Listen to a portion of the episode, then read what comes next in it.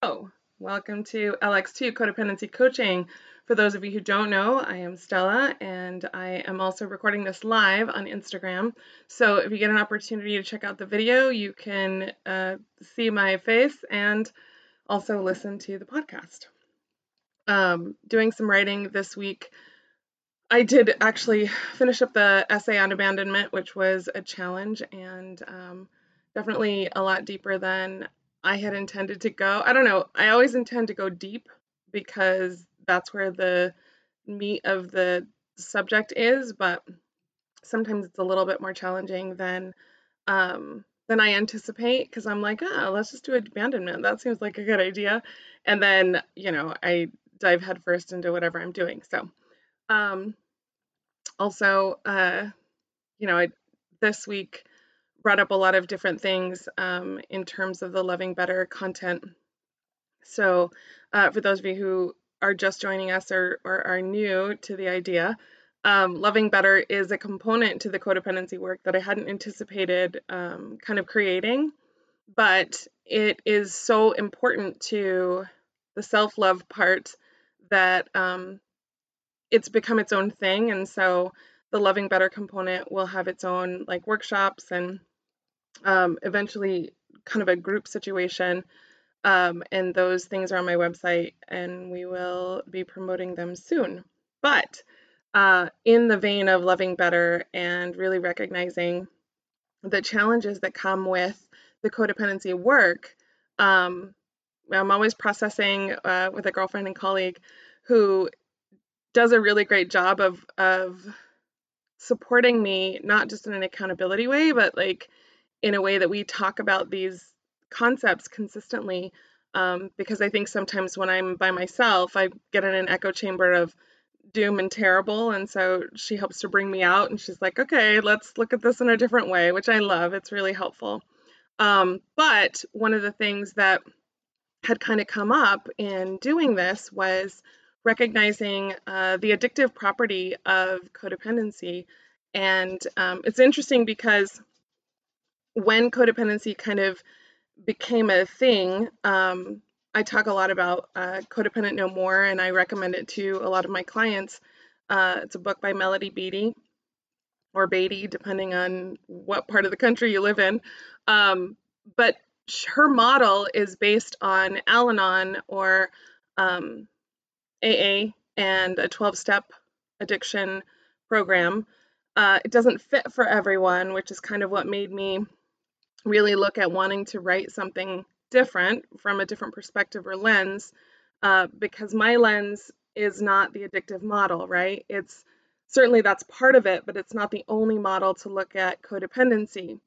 And because codependency can happen in families and in, in systems that do not have addiction, um, it looks different. But there is an addictive component to being codependent. And part of it doesn't fit for everyone absolutely. And so that's what makes it a challenge. When i recommend the book and people start to read it they're like that's not how it showed up in my life. It doesn't really fit for me. And i'm like stick with the book um, because there's a lot of helpful information in it but it does not necessarily come from a place of addiction. Um, and so for those of you who have kind of read some of the essays on my website which will eventually become chapters of my book um, I didn't grow up in addiction. Uh, my parents were not real big substance users. My dad smoked a little pot, but that was it. Um, and my mom uh, is, she's not totally in a prohibition kind of no alcohol, but she just didn't really use substances. Um, if she was addicted to anything, it was kind of anger and rage. Uh, but those are the the foundations for my codependency. Is that I grew up in this unpredictable um, erratic kind of environment that also, um, you know, was sometimes a little bit more uh, difficult because my reward system was triggered by uh, what we call in the industry uh, intermittent reward. It is a psychological term uh, that is used for kind of inconsistency in terms of how reward is received. And so praise um, any kind of positive response. If you're not getting it consistently with the things that you're doing, you never know when it's going to happen. Um, and so it's a really great way. uh, people use it a lot in a psychological way to think about um, the addictive properties of gambling. So, uh, for example, using a slot machine, you know, you're kind of using it, you know, regularly and, you know, upping your bet or doing whatever, but you don't get the reward consistently. Like it's unpredictable. And so we use that term a lot when you grow up in uh, trauma or with uh, kind of chaos, right? And I, I use the word chaos because it, it's never predictable. Like there's there's um, regular things that happen, right? We get up in the morning, we get dressed, we get ready for school, we go. But if you're growing up with a parent or parents who are inconsistent in how they, you know, reward you or and and when I'm talking reward, I'm talking about just like love, you know, regular uh, attention or whatever unfortunately, we can't always be in a super happy, fantastic mood. And so it really is dependent on what's going on in our family. Um, and for me, it was, you know, helping kids get ready and do all the things. And sometimes that worked out really nicely, and sometimes it didn't because my mom was having a rough day or having her own feelings, which she's totally, you know, had the right to do. And we as parents know that, you know, I'm going to wake up in a shit mood. And sometimes that's going to look like frustration and yelling and inconsistency where I love my daughter, but you know, if we're like trying to go and I would always refer to my daughter as kind of pokey, like she just moved very slowly. Um, and she still does, like she moves in her own time. Uh, but when we when she was little, that was frustrating, right? So I would get frustrated and I would get angry. Anyway, that kind of gives you an idea of that inconsistent reward that I'm talking about. Is that even though I loved her. You know, if she was moving slowly or couldn't find her shoes or couldn't do whatever, I would get frustrated, probably because I was having big feelings. And then, you know, doing the things that she was doing would not contribute to, but it definitely wasn't helpful to then my mood and how I reacted to things. So that gives you an idea of like the chaos that I grew up in was uh, you know, I would get yelled at or or get in trouble for things that I was, you know, supposedly doing correctly but it just didn't necessarily feel positive, right? So that inconsistent reward or intermittent reward system triggers our our anxiety, right? It triggers our abandonment. It triggers our, you know, um, nervous system so that we are responding from a trauma place. Okay, uh, that's the kind of very quick and dirty description. But anything that triggers our or activates our nervous system makes us respond in a way that we're not quite sure what to do. So we get ah, freaked out. And I know for myself, it triggers my abandonment. Um, and so what it also does is when I get the reward or the big payout or whatever, um, I get really excited, right? So I'm like, yes, that's working, it's happening. Um, now we're going to superimpose that onto relationships, not just romantic, but in general. If you have that inconsistent reward system activation, you are going to do whatever you need to do to get the positive reinforcement or the good feelings. Um, and so that positive reinforcement can look like endorphins, right? It just it feels good. It feels good when somebody tells us we're doing a good job. It feels good when somebody, you know, is giving us attention in a positive way or whatever that is. But if you grow up in chaos, if you grow up when that reward system is inconsistent, we never really know like is what I'm doing triggering that positive response? And it's a challenge because oftentimes, especially when relating to anybody, we want to have a positive response, right? Our mirror neurons really respond well to positive responses, right? And so if you think about just like going to the coffee shop, a lot of you are headed to wherever you like to get your coffee. I strongly recommend Cutbow Coffee because they're amazing and local to Albuquerque. Um, but you know, you go to your coffee shop, you're in a mood, you're doing a thing, you look up to the barista or whoever's you know doing great customer service, and they smile at you, right? And so you smile back because that feels good, right? And if you're having a shit mood, you're like, what are you so fucking happy about? But if you are getting that positive reward, you're going to want to do that more, right? So then you get your caffeine, very exciting, it's delicious and then you're like, okay, I can restart. Totally good. Um, but that kind of response, that interaction is inconsistent, right? Because we have a day, like just a regular ass day. Um, I can assume it's cold at, at home. It's a little bit chilly here. um, when, when it's cold at home, people drive terribly. And, um, you know, somebody's going to cut you off or not use their turning signal. Certainly from home, if you're not using your turning signal, that's kind of typical, but it's very frustrating. so your mood is like up and down the whole time, right? You get to work, it's cozy, you have very few meetings or whatever it is. And so you you kind of your nervous system relaxes, right? You've got your coffee, you've got your, you know, you've made it to work, whatever that is, and you relax. But our nervous system is triggered all the time. And so if we have chaos, right? If we have um, that intermittent reward system activation, we want to seek out what feels good. General kind of the way humans work is we seek out what feels good or what feels easy or what feels neutral. Um, but it's difficult to do that in relationship specifically, right? With anybody. Um, and so the challenge then becomes how do we how do we maintain neutral? How do we maintain neutral, if not positive, um, when we are interacting with other people?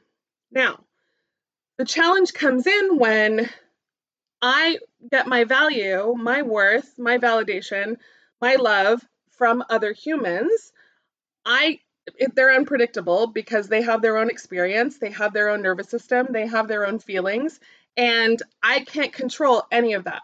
But what I will do is try to make it as neutral, if not positive, as possible because the kind of human that I am, I want to be able to, you know, get that positive reward, right? So I'm going to go into the coffee shop.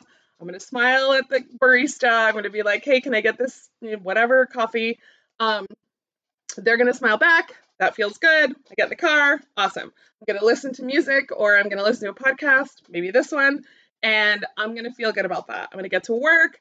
I'm going to deal with humans. And in my job, when I worked, my humans would come in and it was my job to hold space for them. Uh, quick funny story. Today is my brother's birthday, and um, my brother is amazing and 34. I don't know how old he is. He's 16 younger, 16 years younger than me. 33. Anyway, 34. Um, he's an engineer, a very good engineer. He's a mechanical and systems engineer for a big company, and they do engineering things.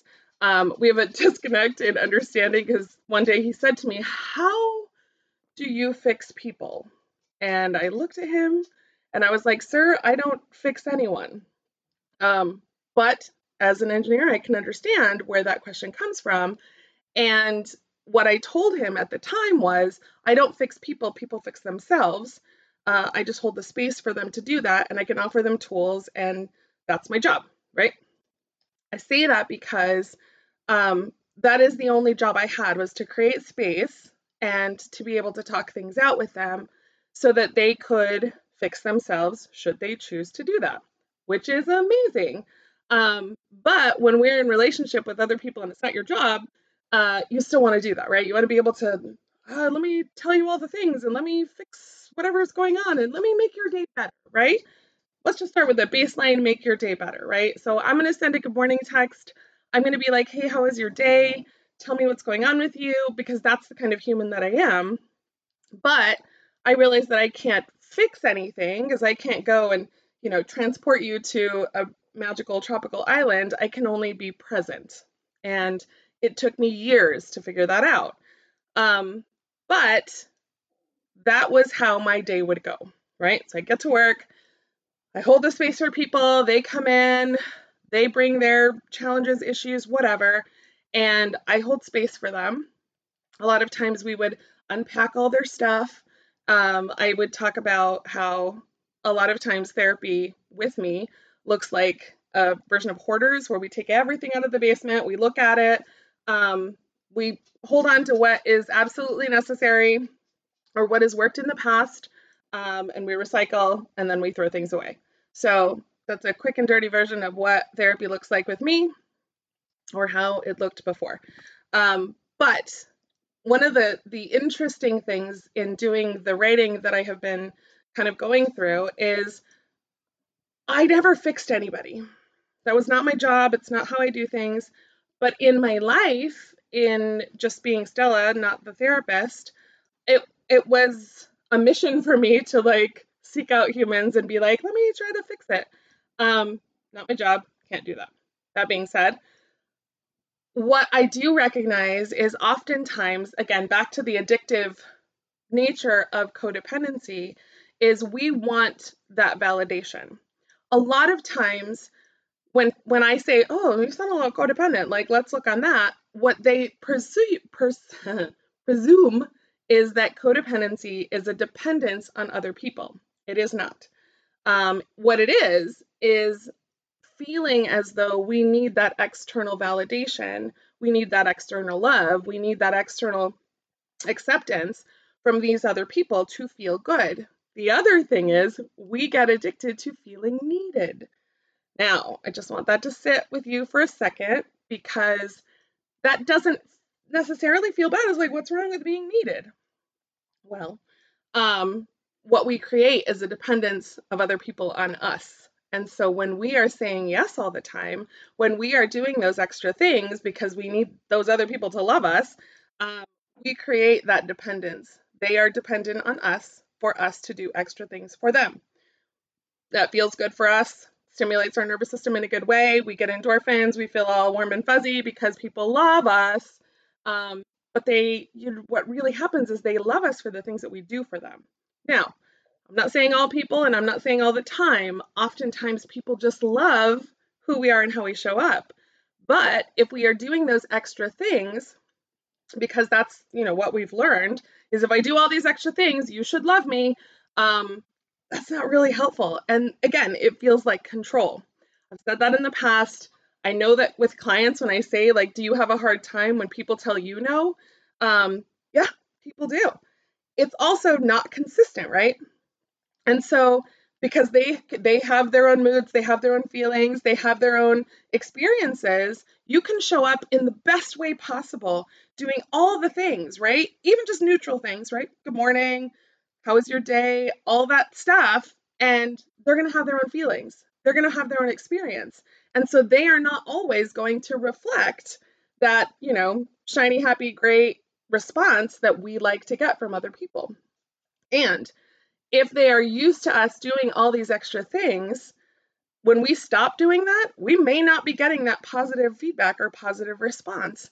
Um, learning to say no, and and certainly we'll get into boundaries, and, and I kind of sprinkle them throughout, but learning to say no is loving you better.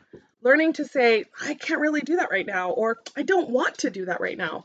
That is taking care of you first. Now, if other people are used to you doing all the extra things and you say, I don't really want to do that, or I'm not really in a space to do that right now, or I don't have the capacity to do that right now, uh, they may not like it.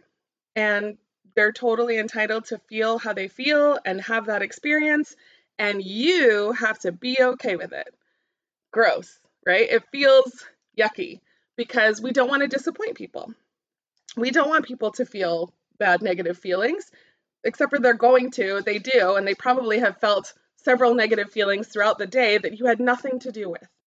But our nature as people, I say our because I am a recovering codependent and I recover every day, but I don't like when people, you know, have a negative experience, especially of me. Um, and so I've had to tell clients no, right? Um, have a problem with uh, hugging. I have said it a lot of times in the podcast before. It's like I, am in the deprivation of it, so I would love a hug right now. Uh, and you know who you are. You would love to hug me. Uh, but I uh, I don't hug my clients generally, uh, and there's a reason for that. And mostly it's because I don't want to touch other humans, um, but I also absorb a lot of energy. And so when people have a lot of energy, whatever it is, negative, positive, whatever, I it's a lot for me to touch another human because then I take that on. So whether or not you believe in that, totally a thing. But I I recognize that for me, if I'm having a really heavy session and we're processing a lot of heavy things and we've unearthed a lot of stuff, I can't hug you, right? So I'm gonna say no. And and I know that like it's hard to hear that, especially if you are a hugger, but I I'm to say no. Right? And and it's hard for people to hear, but they accept it and then, you know, once we get to that place of like you're doing great and your energy is awesome and, you know, whatever, I may hug you. And I will ask, is it okay if I hug you? Um but I had to start there, right? I had to say no. Uh, especially now after like COVID and all the things, I'm pretty germophobic anyway, so I'm not a handshaker necessarily, and so I will tell people no. And I know there are lots of people who are huggers, and I used to be. I just am not anymore, especially from that energy transfer. And so there are people who are, there are people who aren't. I have to say no. It's a thing. People are uncomfortable with it, and or they're fine, right? But in that space and certainly in that context, I had to get really comfortable with saying no. And I've gotten so much better at it. And my clients are much better at going, okay, you know, it's totally fine. They're going to have their feelings about it. They leave. It's great. Um, and if they are super offended and they never come back, like, that's fine. I totally get that. Um, but in my job, and certainly when it was my responsibility to hold space for people, I was not trying to fix them. But then I would go into my life and, you know, then I'd be like, cool, there's a person and I just want to fix them. Right. Um, it's interesting. And I had posted something about people being works of art.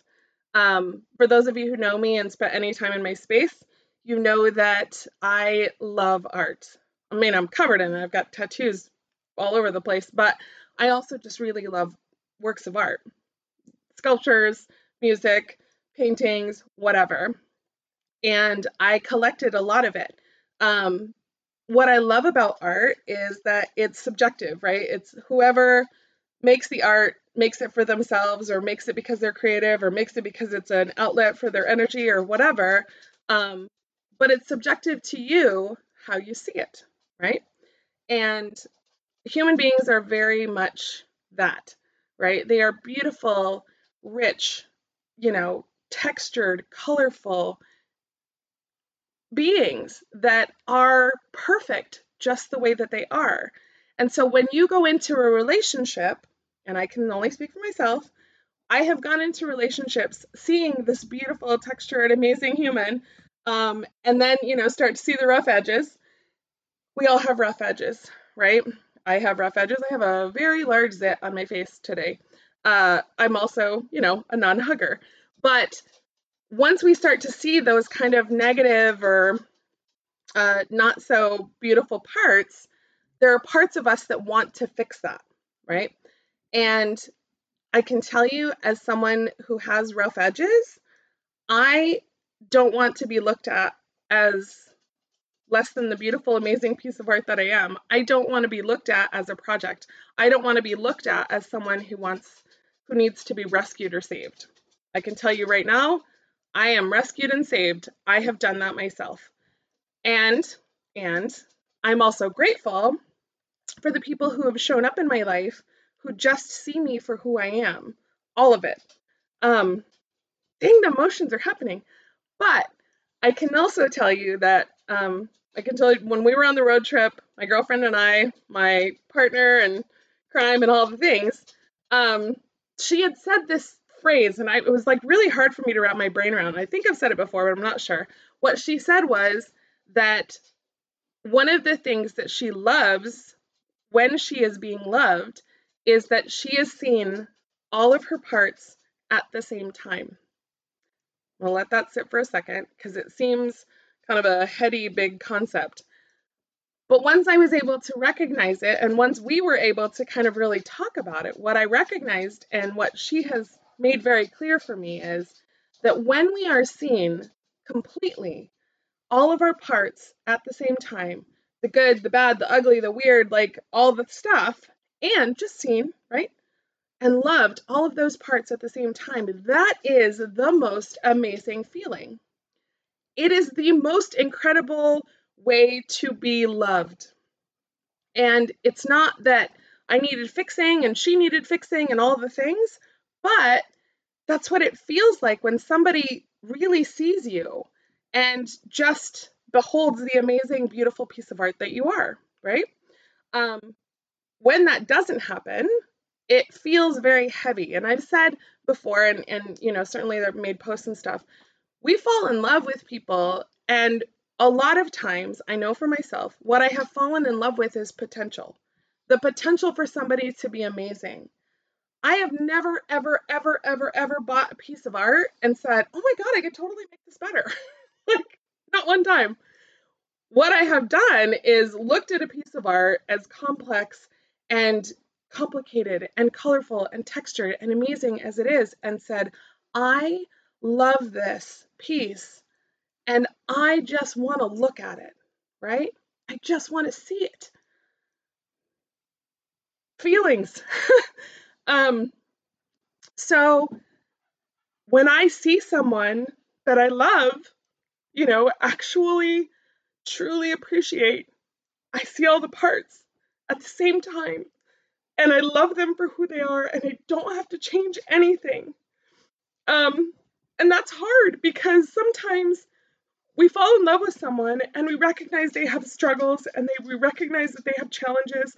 I can tell you and I I know I've made posts about it before, but like the first time I fell in love, like truly just whoa, amazing. Uh, was my human. Uh, they handed her to me, and she had these beautiful brown eyes, and she just looked at me and I fell in love with her like immediately. Um, she just texted me, which is really kind of funny, but anyway. Um, and I saw her for the beautiful, tiny, messy human that she was. And then, in raising her, I tried to fix her and tried to change all the parts that were challenging and difficult for me. Fortunately, I didn't fix her. I supported her. Um, and she rebelled every time I tried to fix her, right? She was like, fuck you, I'm not doing whatever it is you want to do. I'm not going to clean my room the way you want me to clean it. I'm not going to do my homework because you want me to do it. I'm going to do it when I want to do it. And she did. Um, but I recognize that now, right? And so when we go into a situation, especially with someone that we love, and we try to fix them, that feels like guilt. That feels like shame. And I feel bad. I recognize now that I look at older, like past versions of myself with a lot of empathy and compassion and recognize like where that need came from because I felt less than. Um, and she and I are great now, and you know, we have great conversations. And she turns to me when she has challenges, problems, or issues, which I am so grateful for because I know that I can't do that with my mom. I love her and I accept her for who she is, but I know that she doesn't look at me in that same way. She wants to, but she doesn't. And I have this amazing relationship with my child because I have done the work to recognize that she doesn't need fixing. She just is, and she's an amazing piece of art all her own. Now, ugh, so many feelings. When we fall in love with people, when we love people, any people, um, I say fall in love, but I just mean love, right? When we truly care about someone and appreciate them as the beautiful pieces of art that they are, we have to be accepting of all of their parts at the same time. We have to be able to see them, really see them, and recognize that they are exactly how they need to be, who they need to be, and how they show up in your life. Now, that's challenging in and of itself. Here's the next piece, and we might go over today, but to really have love and to love in a in a complete way, we also have to be able to let it go. And I do this with my hands. Um, for those of you who have been my clients and certainly my friends, you know that I am a true believer in the be the bowl philosophy. Um, but I am I am just receiving of whatever beautiful gift comes into my life, and I don't hold on to it really desperately. Kind of quickly back to my art, I let almost all of my pieces go, which was really hard because I love my art. Um, and it's really difficult not to buy more art, especially while I'm traveling. But I only have the one bag now, and so I'm not collecting more stuff. But I art is meant to be seen, and it's meant to be appreciated, um, just like humans. And so I let it all go. I think I saved like four pieces, and they're hanging in you know homes of my friends, um, so that they can be appreciated. But I couldn't hold on to them, and so I let them go and so that also has to happen with the humans in your life, uh, especially your tiny humans. Once you grow them and they do great and you foster all of those things, they're supposed to leave, you know, if if they're lucky enough to do that. And you have to be able to let them go. And so you have to detach from the outcome.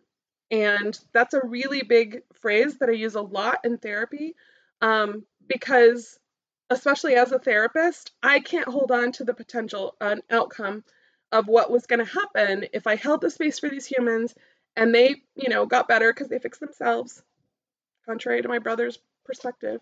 Uh, and then they would go, right? And a lot of my clients, you know, really struggled to even just let me go. But, you know, they did, and they're great. They're out there in the world teaching these skills and saying things. So I feel like it worked out. Um, but that detachment piece is important to be able to just let something be, not fix it, just appreciate it and love it and let it go. And if it sticks around, that's amazing. And if it doesn't, that's really challenging. but in order to love myself better and really recognize that my place on this planet is not to fix anyone, it is not to change anyone, it is only to appreciate them in the moments that I get to spend with them. Difficult to do when your codependency says, oh, they're going to leave and, and I'm not going to have them. And, and it's really scary and I don't like that. And so I'm going to do all the things I need to do, need to do to hold on to them and keep them in my life and do these things, even if it's not healthy, even if it's not helpful, even if it's challenging and kind of gross. I don't want to feel abandoned, like we talked about before. I don't want to feel uncomfortable. So I'm going to do all these extra things to hold on to them. And it might not be helpful. I have done that for sure and abandoned myself to stay in relationships because they were comfortable, to stay in situations that were not helpful to me. They were not loving me better. In fact, I was giving up parts of myself to stay in something. And certainly in certain relationships, I was giving up big parts of myself and shutting myself down to stay in those relationships because people had a title or because, you know, I was afraid to be alone and all the things.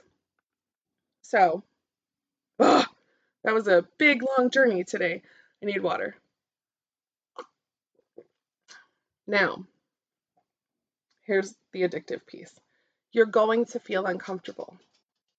As you let people go, and as you let people come and you know have your experience and be part of your life they aren't going to stay.